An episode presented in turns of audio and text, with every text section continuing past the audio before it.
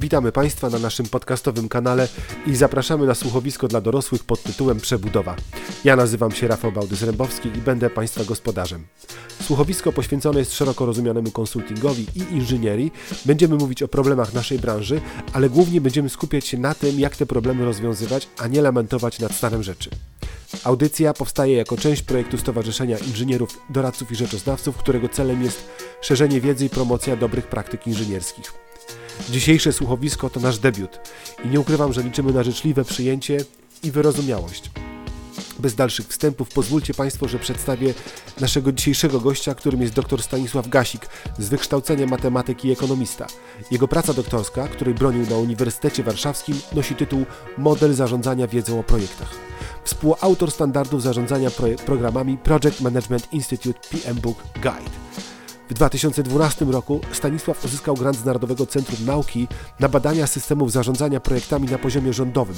W wyniku tych prac opracowane zostały teoretyczne podstawy zarządzania projektami na poziomie rządowym oraz systemy i modele zarządzania tymi projektami. Administracja USA dostrzegła ten dorobek i zaprosiła Stanisława do panelu ekspertów do spraw Government Accountability Office, instytucji Kongresu Stanów Zjednoczonych, odpowiednika Polskiej Najwyższej Izby Kontroli. Stanisław wymieniony jest jako współautor standardu zarządzania kosztami administracji federalnej GAO Cost Estimating and Assessment Guide. Dokument opublikowano w 2020 roku.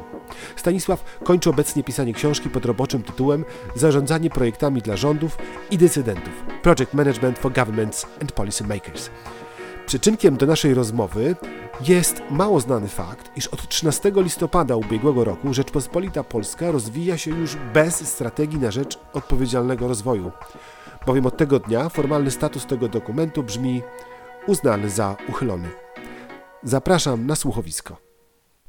W połowie listopada ubiegłego roku uchylono strategię na rzecz odpowiedzialnego rozwoju.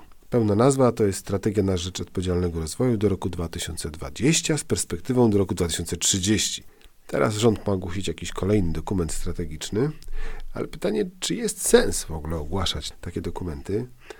Czy to, że rząd ogłosi jedną taką czy inną strategię, jest dla kogokolwiek istotne? Pozwolę sobie zacząć od wstępu. Czym jest strategia? I tutaj są dwa punkty istotne. Pierwszy to jest taki, strategia to jest zestaw działań. Strategia to nie jest papier. Strategia to jest zestaw bardzo ogólnie zdefiniowanych działań.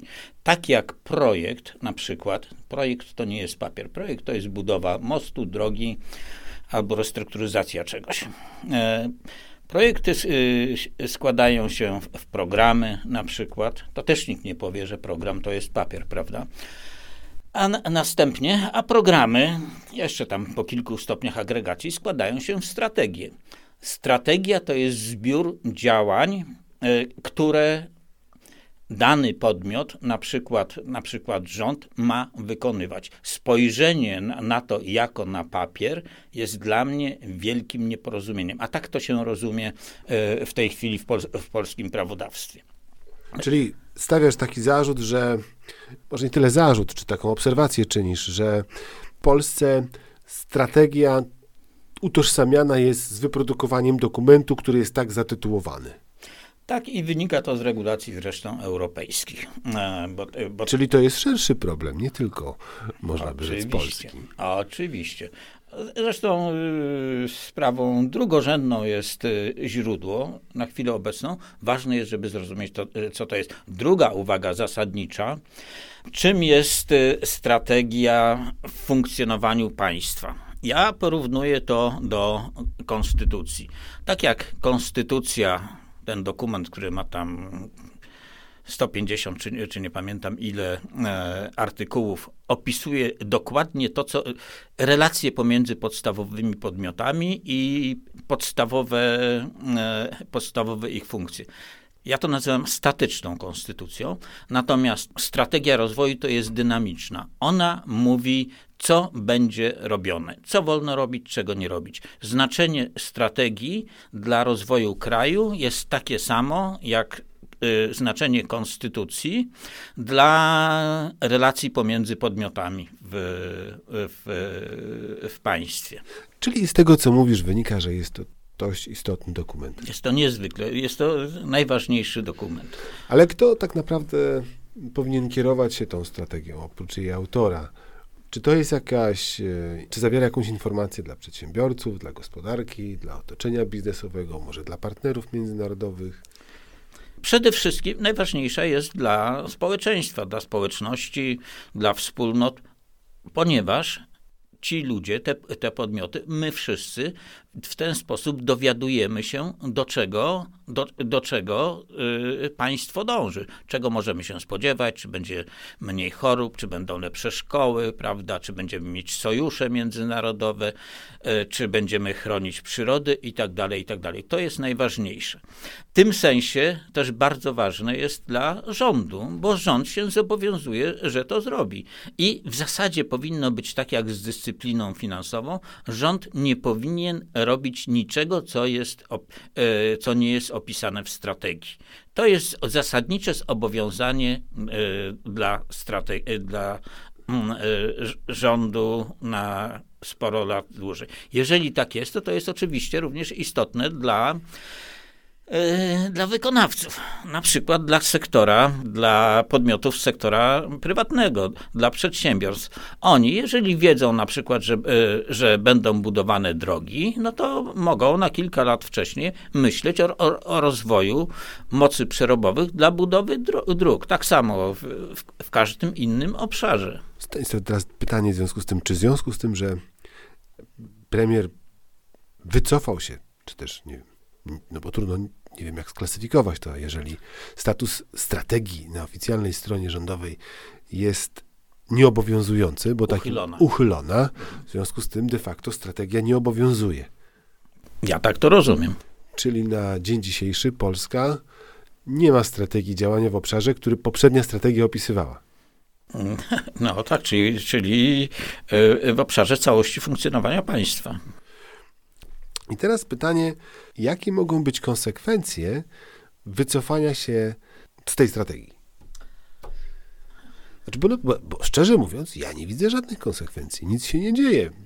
Autobusy jeżdżą tak, jak jeździły, zamówienia publiczne przystanęły może z tego powodu, że ze zmienioną ustawą prawo zamówień publicznych, ale ja nie widzę jakichś większych e, perturbacji związanych z tym, że przestała obowiązywać strategia na rzecz odpowiedzialnego rozwoju. Ja też nie, nie zauważyłem, ale to zadałem pytanie, czy mówimy o tym, jak być powinno, czy jak jest. Ja mówiłem o tym, jak być powinno, a w rzeczywistości w, w Polsce jest tak, że mm, nie zauważyłeś i ja też nie zauważyłem, ponieważ nie było przez te dwa i pół roku śladu niczego, co można byłoby uznać za realizację tejże strategii. Ja osobiście oceniam, że strategia e, została wykonana może w 20, może w 30, może w 40%, ale tego nie wiemy dokładnie, ponieważ nie było nigdy żadnego raport, e, raportu z realizacji. Natomiast są realizowane rzeczy, których w strategii nie ma. No, najbardziej znana rzecz to jest centralny port komunikacyjny, gdzie w strate- centralny port komunikacyjny jest wymieniony w strategii, na rzecz odpowiedzialnego rozwoju, natomiast jest wyraźnie powiedziane, że podjęcie decyzji o budowie centralnego portu komunikacyjnego musi być poprzedzone analizami. Tych analiz nie było, w związku z powyższym należy uznać, że centralny port komunikacyjny został uruchomiony niezgodnie. Czyli ogólnie rzecz biorąc, nie zauważyłeś dlatego, że nie było widać w, w, czasie formalnego obowiązywania tej strategii konkretnych działań, które by, bezpośrednio się wywodziły z realizacji e, tego dokumentu. I jakich nie było, tak nie ma. Następny przykład jest, e, znaczy takich rzeczy, które, które, których nie było w planie. W którymś momencie e, premier e, ogłosił budowę chyba 100 mostów. Natychmiast sprawdziłem, czy jest to w strategii odpowiedzialnego rozwoju. Nie było tego. Nie ma. Nie ma. E, zaskoczyłeś. Inne, rzecz, zaskoczony in, inne rzeczy, który, który, który, których nie ma, e, e, przepraszam, teraz e, w drugą stronę. Rzeczy, które powinny być, a nie ma, no, na przykład elektromobilność, czyli budowa e, całego przemysłu związanego e, z samochodami elektrycznymi. Nie wiadomo, co z tym się dzieje. Program Lux Torpeda był taki, który, e, któremu się troszeczkę dokładniej przyglądałem na poziomie definicji, prawda? To miał być z kolei rozwój przemysłu pojazd, pojazdów szynowych. Który na pewno mieścił się już w strategii. Tak, ja, on, mówię o nim dlatego, że on właśnie się mieścił w strategii. Był jednym z dziesięciu flagowych chyba, czy, czy sztandarowych projektów. Podobnie jak budowa promu. Promu, tak. Mhm. Zostawmy to. Który, który stępka e, już od e, długiego czasu gdzieś tam w Szczecinie. Tak, ale robi się nam z tego dyskusja, która e, krytykuje, czy też wytyka nieudolność obecnego rządu w, w, tym obszarze planowania i realizacji własnych planów, a właściwie nie o to nam chodzi. Nie na tym chcielibyśmy się skupić. W związku z tym mówimy o tym, że wycofanie się ze strategii w zasadzie nie niesie żadnych negatywnych konsekwencji, bo nie mieliśmy czym ich mierzyć, tak? Tych, znaczy nie, powołano, nie powołano jednostki czy też organizacji do tego, która byłaby w stanie mierzyć, jak zrealizowana tą strategię. W związku z tym de facto problemów nie ma. Problemu nie ma. Yy, tak. Mówiąc inaczej, e, w Polsce nie ma zarządzania strategicznego. To, co powiedzieliśmy, oznacza, że w Polsce nie ma zarządzania strategicznego. To teraz, gdyby chcieć nazwać ten model zarządzania, to mm, jakie pojęcie byłoby najbliższe temu modelowi, który de facto jest uprawiany? Żeby e, nazwać e, go jednym słowem, no to, to, to raczej to jest zarządzanie ad hoc. Zresztą to, jest jeszcze taka uwaga, że w Polsce jest taka kultura zarządzania, która lekceważy właściwie wszystko, co jest na piśmie. Liczą się tylko bezpośrednie polecenia. I im wyżej w hierarchii państwa, tym jest to bardziej e, obserwowalne. Mhm. Przez chwilę chciałbym, żebyśmy porozmawiali o tym, jak Twoim zdaniem mogłoby wyglądać idealne właśnie otoczenie budowania tego typu strategii i polityk i na kim, na czym moglibyśmy się wzorować. Parę tygodni temu na profilu LinkedIn wspomniałeś, przywołałeś amerykański przykład, jeśli mógłbyś rozwinąć i przybliżyć nam ten koncept. Tu przy, y, przybliżę moją refleksję na temat sposobów budowania, budowania strategii, w szczególności rządowej. Ja zauważyłem, że są cztery takie, takie sposoby. Najbardziej prospołeczny jest ten właśnie uchwalony w 2018 roku w Stanach Zjednoczonych, gdzie e, wszystkie agencje rządowe są obowiązane do ewidencjonowania problemów występujących w ich obszarze działania oraz danych, obiektywnych danych, które są zwią y, związane z tymi problemami i z tymi obszarami. I na podstawie tego dopiero można definiować strategię. Drugi, drugi, po, y, drugi poziom, prawda, pod względem obiektywności i prospołeczności, to jest powoływanie zespołów ekspertów, niezależnych od rządu. Ten y, sposób jest praktykowany od ponad 200 lat w Wielkiej Brytanii. To są raporty ekspertów. Pierwszy dotyczył polityki Wielkiej Brytanii w koloniach zamorskich. W, w, ostatnich latach znane były na przykład raport Latama o sytuacji w budownictwie brytyjskim, prawda? budowlańcy powinni znać ten raport, ponieważ on zdaje się, że no, na, trwałe, na trwałe zmienił postrzeganie budownictwa i rolę sektora budowlanki jako takiej w gospodarce. Nie tylko w, w UK, ale również w całej Europie. Być może nawet szerzej. No, y, raport Gershona był bardzo znany. Raport Gershona, chyba 99 rok, czy coś koło tego. Raport Gershona y, do, dotyczył komercyjnej działalności rządu. To, to komercyjnej w tym sensie, że kupowania usług z, z rynku. W wyniku tego, tego raportu wskazano wiele niedostatków i przede wszystkim powołano organizację, która się nazywała Office of Government Commerce. I to było w UK czy w USA? UK. Mhm. W UK. To jest bardzo znana, e, była bardzo znana organizacja. Jej mm, głównymi osiągnięciami, najbardziej to znaczy, znanymi... że już nie istnieje. E, Rozwiązane. Ona przecież gnęła się w inne organizacje. Mhm. Także dlatego, że jej logo, było obsceniczne. Już to... mnie zaciekawiłeś. To abs no, absolutnie. E... absolutnie. Logo jakiej organizacji mamy sprawdzić? Podaję. E, nazywa się to organizacja O G O G C, C. I tutaj to było o tak mniej więcej.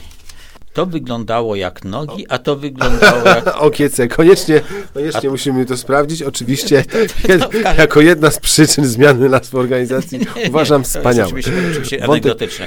Tak, Ale ta, ta organizacja kontynuuj. najbardziej znana na świecie jest e, ze zdefiniowania wielu procedur i standardów zarządzania projektami. A przynajmniej dla mnie, który się zaj e, tym zajmuje.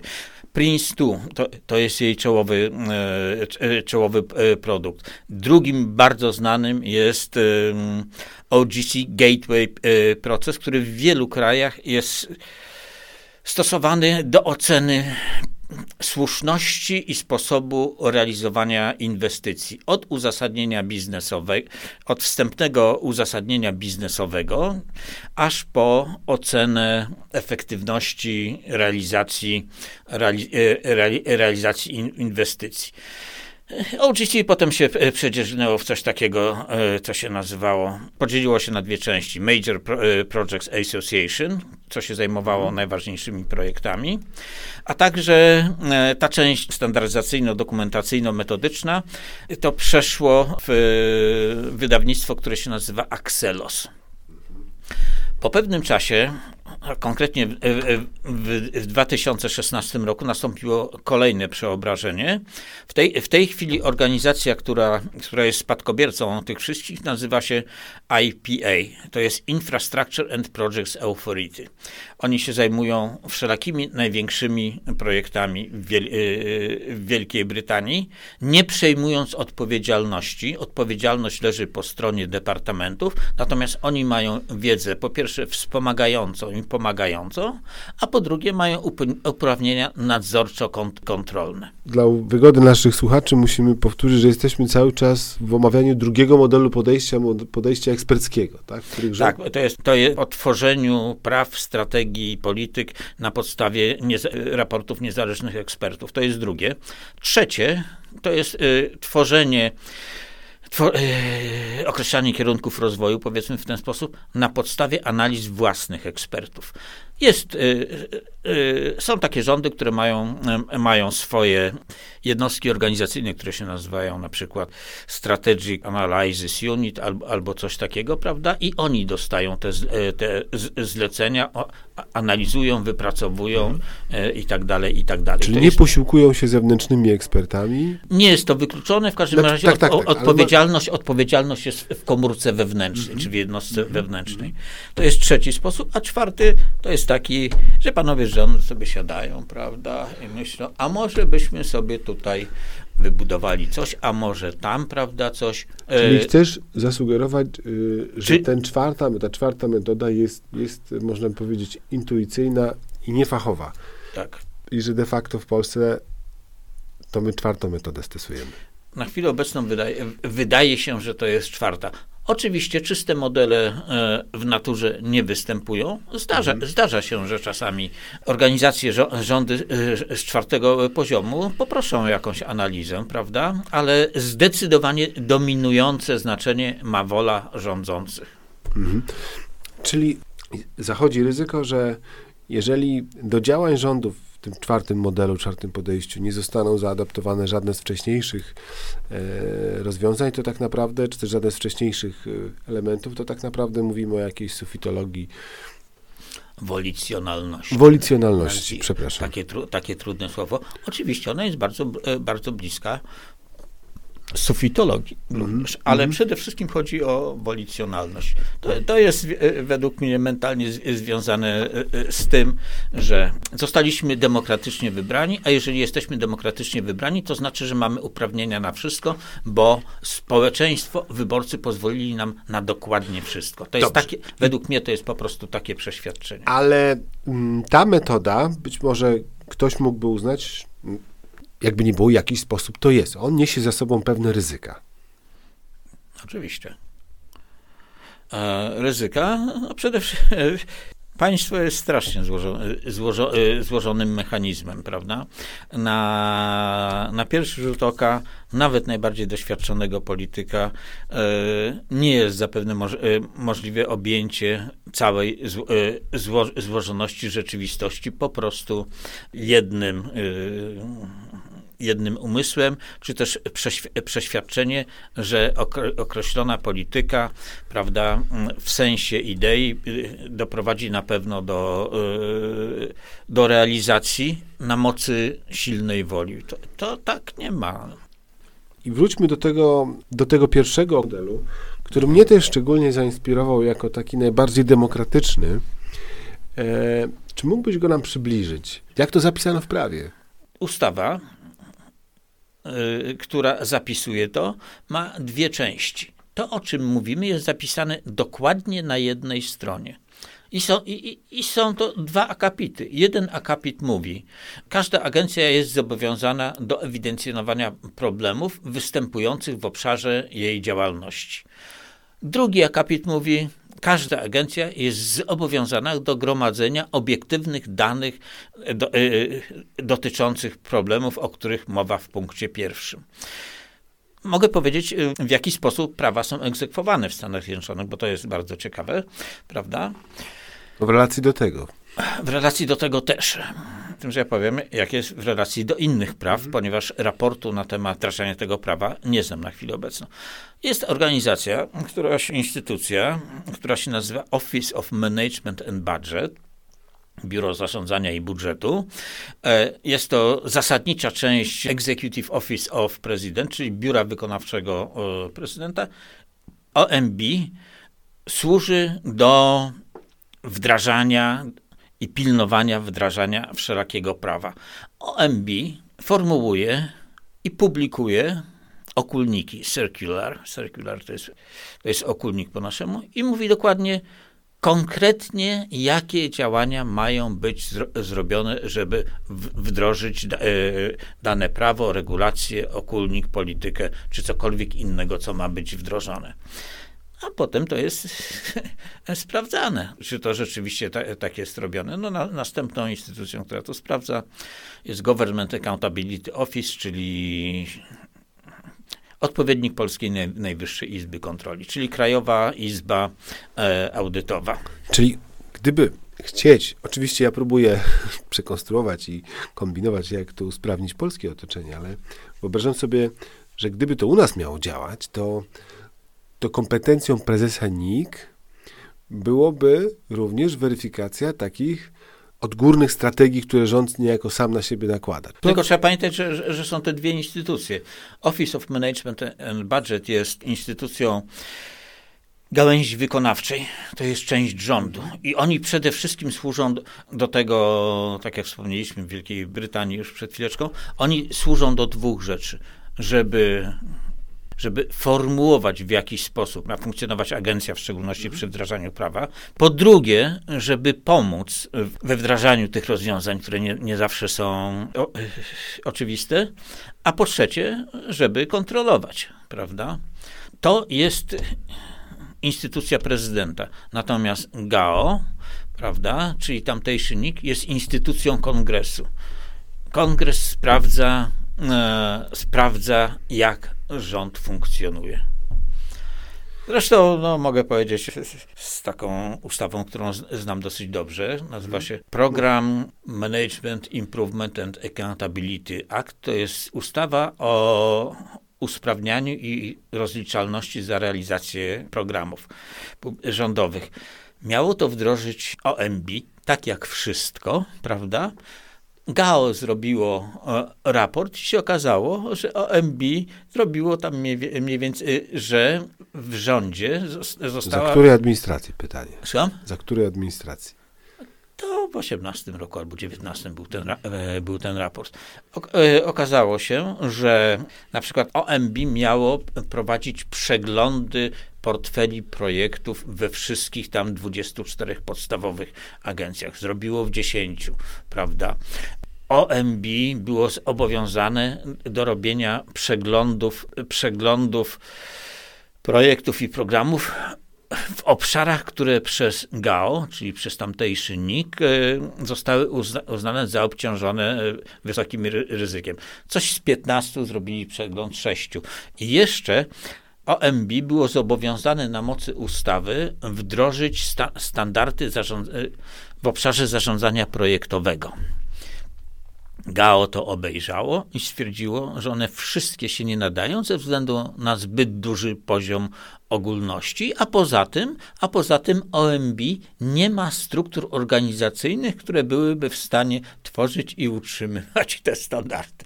I o. tych standardów ja już nie mogę znaleźć na przykład Czyli na, na można powiedzieć, stronach. że problem, z jakim mierzymy się w Polsce, ale też w wielu krajach innych członkowskich Unii Europejskiej, czyli brak w, w wielu przypadkach brak standardów dotyka też również naszych przyjaciół za oceanu. No, tam jest trosze, tro, troszeczkę sprawa bardziej, bardziej złożona, ponieważ są standardy de facto i de jure, prawda? To miały być standardy de jure, czyli prawnie obowiązujące. Natomiast w Stanach Zjednoczonych rzeczywiście obowiązującymi standardami w zakresie zarządzania projektami są standardy Project Management Institute, prawda, które mają stempe, tak stemplek American National Standard Institute, prawda? Trzeba pamiętać, że ANSI nie jest organizacją rządową, jest organizacją tak jest, pozarządową, tak ale niezależnie od tego sobie rynkowo wyrobiło pozycję e, najważniejszej instytucji standaryzującej w, w, Stanach Zjednoczonych. I te standardy są. Mm, natomiast jest istotna słabość. Ja zresztą jak prowadziłem z nimi wywiady, to mi doku, e, e, dokładnie to powiedzieli słabość personalna po prostu. Tam, e, w OMB nie ma ludzi, nie ma ludzi, którzy potrafili, po prostu potrafiliby to zrobić. Co, co... Czy to jest problem w większości rządów? No wiele rządów ma, ale e, jak jest w Stanach Zjednoczonych, jest jeszcze drugie źródło e, standardów, to jest właśnie GAO, czyli tamtejszy NIK, prawda? GAO Przepraszam, że mówię GAO, a nie GAO, ale niech będzie GAO, prawda? Mówimy cały czas o amerykańskim NIK-u. O, o amerykańskim NIK-u. Oni opracowali, mógłbym użyć pierwszej osoby liczby mnogiej, ponieważ brałem udział w opracowaniu tego, trzy, stan, y, trzy dokumenty, które są obowiązującymi standardami. Obowiązu, y, to jest standard y, budowy harmonogramu, standard zarządzania kosztem. Tutaj brałem udział oceniono mój udział jako znaczący, prawda? Największy budżet na świecie, 4 biliony, prawda? E, I tak dalej. I trzeci taki standard to jest standard Technology, Readiness Assessment. To jest e, standard, który mówi o tym, e, jak wdrażać produkty projektów do eksploatacji. Czy organizacja jest gotowa na przyjęcie tego, czy mhm. nie i to działa, e, działania po obydwu stronach. Ponieważ je, I to tamtejszy NIK opracował takie dokumenty. Tak, to jest, no bo to, to jest w ten sposób. To jest to, według czego będzie pracować NIK. I jak nie będzie Bardzo w ten cenne. sposób jeżeli nie, y, nie będzie w ten sposób robione, to oni będą, będą zgłasza, zgłaszać zastrzeżenia. to jest, to, to obserwacja... Zastrzeżenia, czyli praktycznie to oznacza, że to jest po prostu standard dla całej administracji. Bo to, to jest, jest, bardzo ciekawe, o czym mówisz, ponieważ wielokrotnie w procesie próby standaryzacji polskiego otoczenia, bo my cały czas będziemy do tego dążyć i o tym starali się mówić, wielokrotnie zapraszaliśmy i do rozmów Najwyższą Izbę Kontroli, ponieważ zaobserwowaliśmy już wcześniej, że brak tego partnera, który de facto kontroluje inwestorów publicznych, który ma zupełnie swoją metodykę i swoje podejście i swoje kryteria weryfikacji, powoduje, że My nie jesteśmy w stanie inwestora zamawiającego publicznego przekonać do dobrych rozwiązań, jeżeli on będzie sprawdzany pod kątem czegoś zupełnie innego, co wymyśli sobie kontroler NIK na przykład, prawda?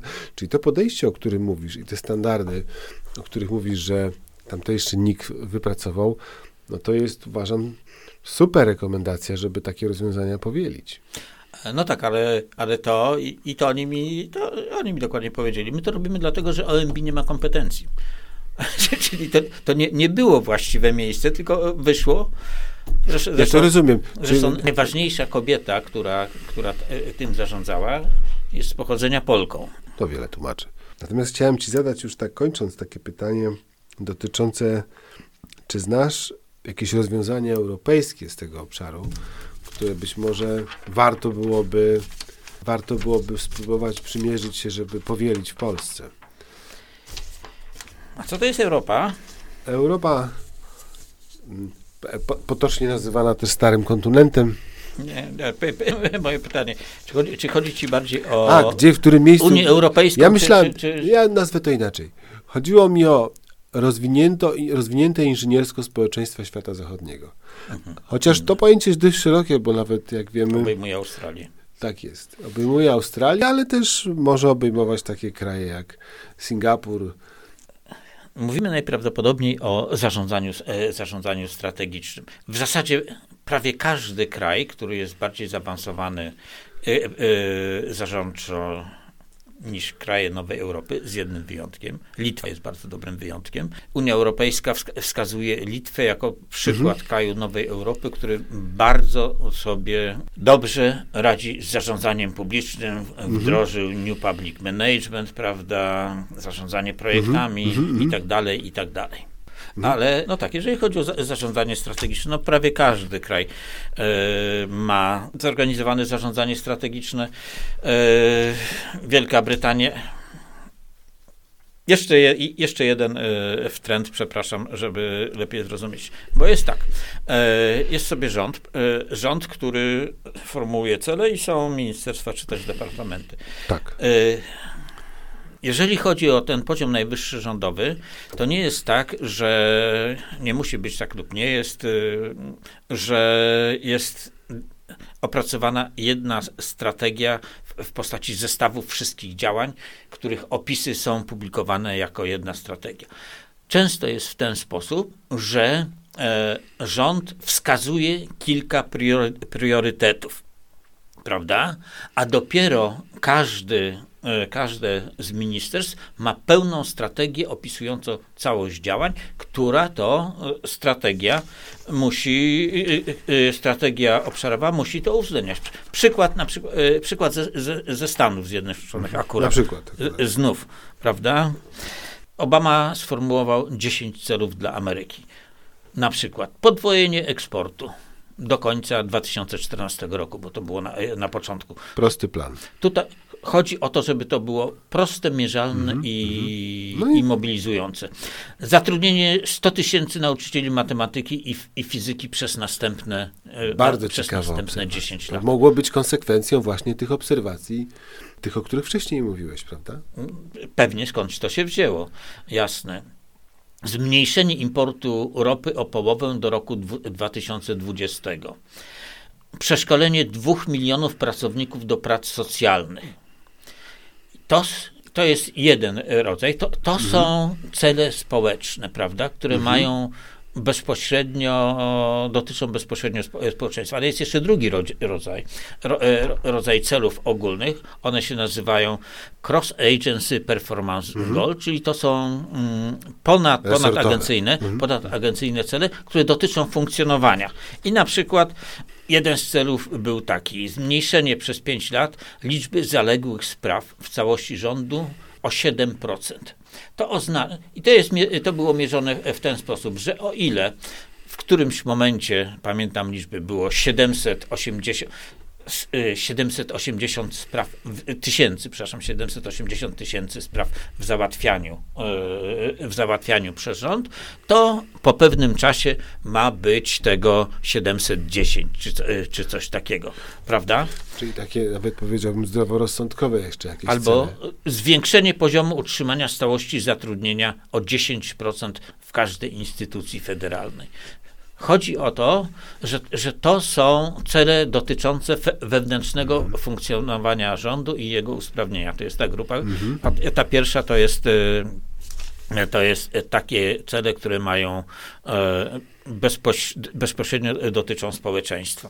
No i tak. I na, na przykład jest brytyjska strategia biznesowa.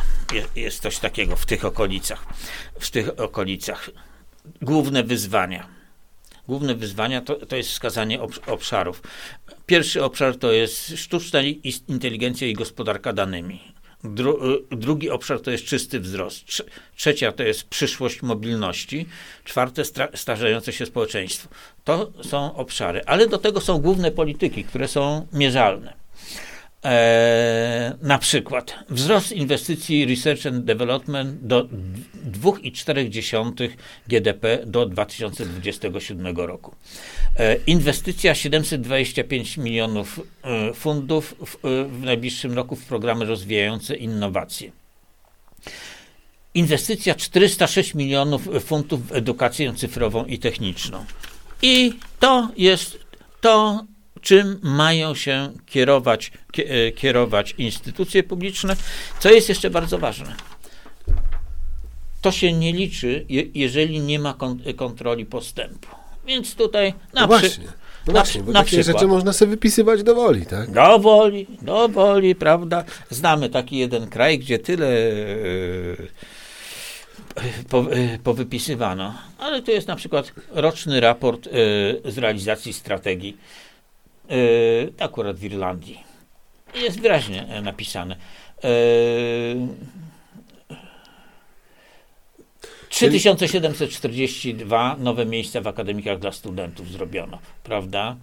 E, 88 projektów zatwierdzonych o, o budżecie 100, 100 milionów. 78% e, nowego mieszkalnictwa w Dobrze, ale wydaje mi się też, że... okolicach e, Wydaje mi się, że mamy chyba, czy też może inaczej, czy chcesz powiedzieć przez to, że my w kraju nie mamy instytucji ani dokumentów, które można by porównać z tymi, które w tej chwili pokazałeś, przytoczyłeś? Jest, jest Główny Urząd Statystyczny, prawda? Znaczy, Ola, Główny Urząd Statystyczny prowadzi, mm, no, zbiera obraz pewien z gospodarki, No tak. na podstawie danych, które są mu dostarczane, tak, ale no, no, rozumiem, Nie że... przychodzi mi nic do głowy, prawda? Mówiąc poza, poza, po, e, poza wewnętrznym, wewnętrznym systemem sprawozdawczości. Zrobię e, ci ka- zdjęcie, pozwolisz, dobrze? Jak, jak, jak tutaj siedzisz w naszym studiu, bo jest to bardzo ładne, będzie to bardzo ładne zdjęcie. Dziękuję. Ale mów, ja, ja pozwolę. E, chwycę. słuchaj, no, ja wiem tylko o e, wewnętrznych systemach e, sprawozdawczych, e, sprawozdawczości po, poszczególnych instytucji, które mają taką wadę, jak to wewnętrzne systemy sprawozdawczości, prawda? Co- Coś się nagnie, coś się, coś, coś się doda, prawda? Nie są one szczególnie e, wiarygodne. Aha, poza tym jest, jest jeszcze jedna bardzo ciekawa specyfika polskiej sprawozdawczości, mianowicie sprawozdawczość jest oderwana od planów. To znaczy, jest na przykład, sprawdzałem to kiedyś, Generalna Dyrekcja Dróg Krajowych i czegoś tam jeszcze, prawda? Autostrad. Autostrad, tak jest, autostrad. Ma plan. Ma plan na dany rok, a potem e, publikuje, e, publikuje sprawozdania, sprawozdanie ze swojej działalności. Ale w, w tym sprawozdaniu nie ma informacji, jaki był plan. Ja kiedyś mnie to zainteresowało i porównałem jedno z drugim, bo zapomnieli usunąć planu. Ciek- no, stwierdzenia i wnioski były cie- ciekawe, tam jakieś 70-60% się udało zrealizować, czym się oczywiście Generalna Dyrekcja nie pochwaliła. To znalazłem akurat e, model zachowania tej organizacji. E, chciałbym zakończyć ten nasz, e, tą naszą miłą rozmowę.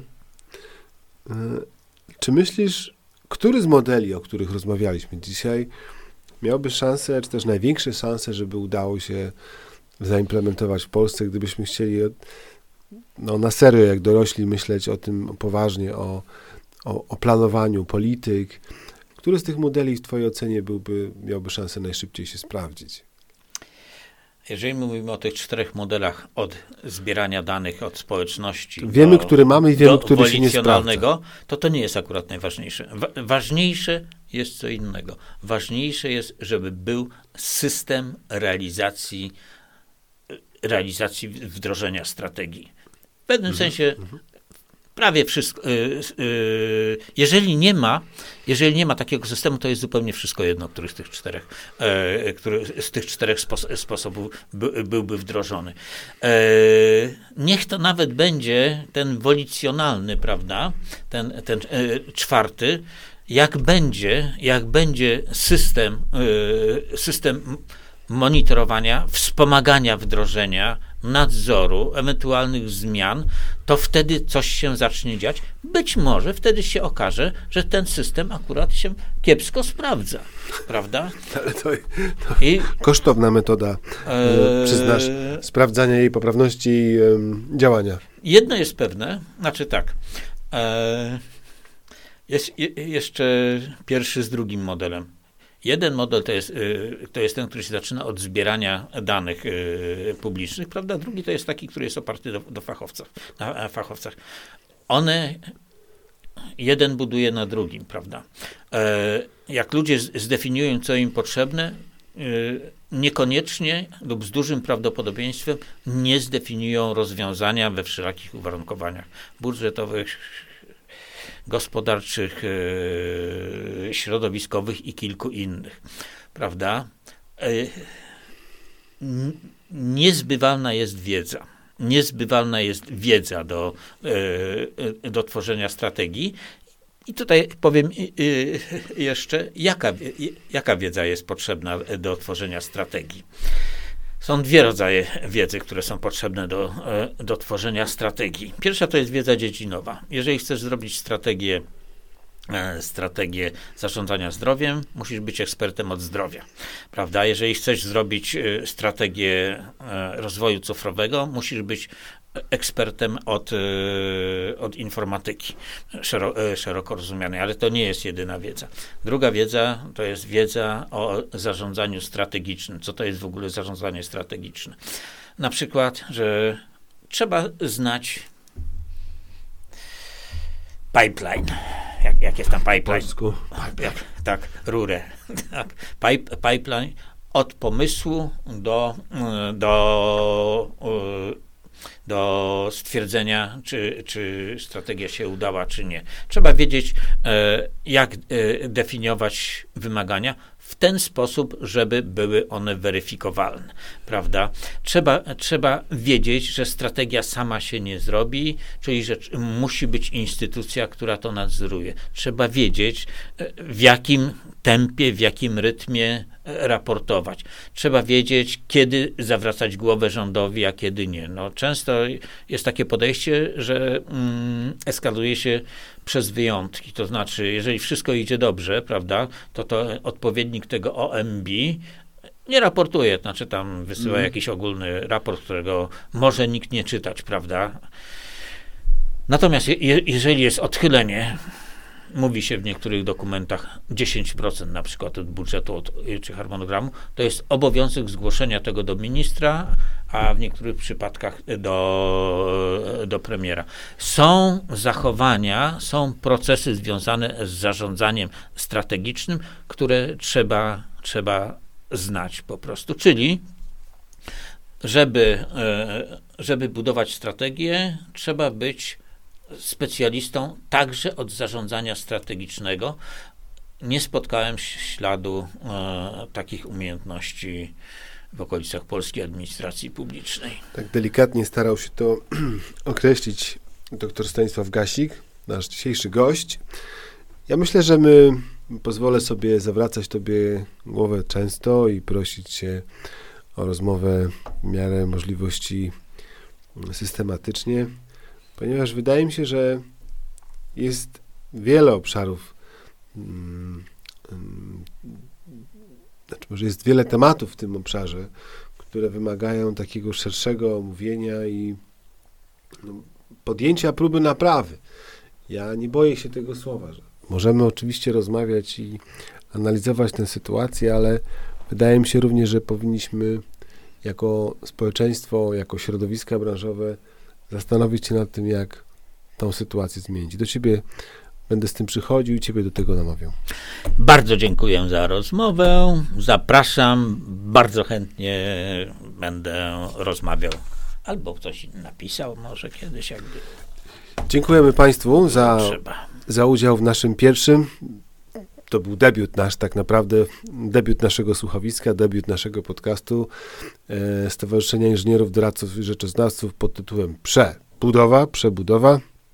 Liczymy, że uda nam się Państwa uwagę przyciągnąć częściej i na dłużej. I z tym żegnam się z Państwem. Do usłyszenia. Do widzenia. Do widzenia i tu muzyka. Dam, dam, dam.